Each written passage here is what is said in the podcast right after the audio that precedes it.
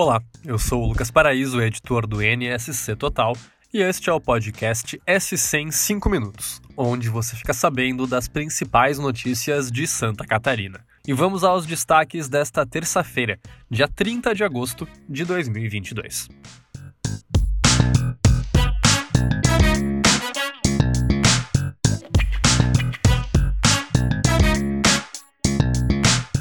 Os candidatos ao governo de Santa Catarina apresentam em seus planos de governo políticas públicas para as mulheres. Dos 10 postulantes ao cargo, apenas um não deixa claro alguma proposta específica para o público que é a maioria do eleitorado do estado. O levantamento foi feito pela reportagem do Diário Catarinense. A discussão sobre o tema ganhou força após o debate presidencial que ocorreu no domingo, ao ser questionado pela jornalista Vera Magalhães, o presidente Jair Bolsonaro fez ataques pessoais contra ela.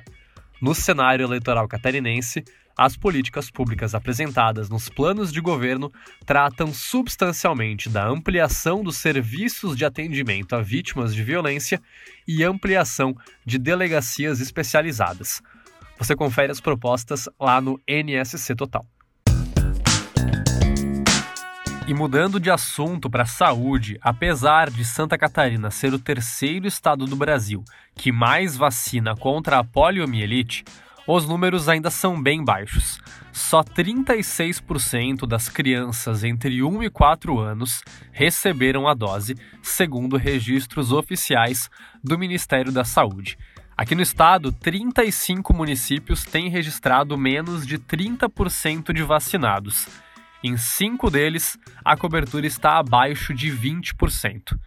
Para o superintendente de Vigilância em Saúde aqui de Santa Catarina, esse baixo índice de vacinados pode trazer a doença de volta, destacando que há um sério risco da volta da paralisia infantil no Brasil. E pelo segundo dia consecutivo, a Serra Catarinense registrou geada. Segundo dados da Defesa Civil, ao menos nove cidades amanheceram com temperaturas negativas em Santa Catarina nesta terça-feira. A menor temperatura foi em Bom Jardim da Serra, com menos 2,9. Já em Urubici, também na região serrana, os termômetros marcaram menos 2. Em São Joaquim, os campos amanheceram cobertos pela geada na manhã desta terça, principalmente no Vale do Caminho das Neves. Na cidade, a mínima foi de menos 1,6. Um asilo em Santo Amaro da Imperatriz, na Grande Florianópolis, vai precisar ser interditado por se encontrar em condições precárias.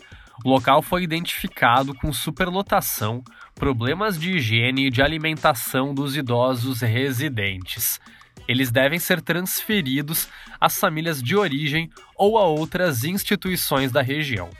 Uma vistoria realizada no asilo em julho deste ano pela Vigilância Sanitária do município, a pedido do Ministério Público, identificou que o local tinha lotação acima do permitido, além de ambientes com forte odor de urina e sanitizados com produtos de limpeza inadequados e adotava cuidados de alimentação em desacordo com o que previa uma nutricionista.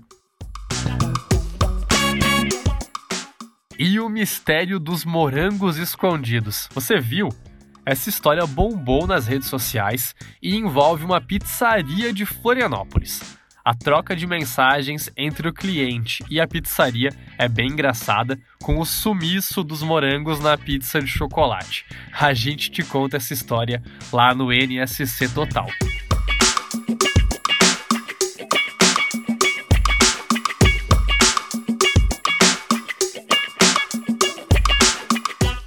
E por hoje é isso.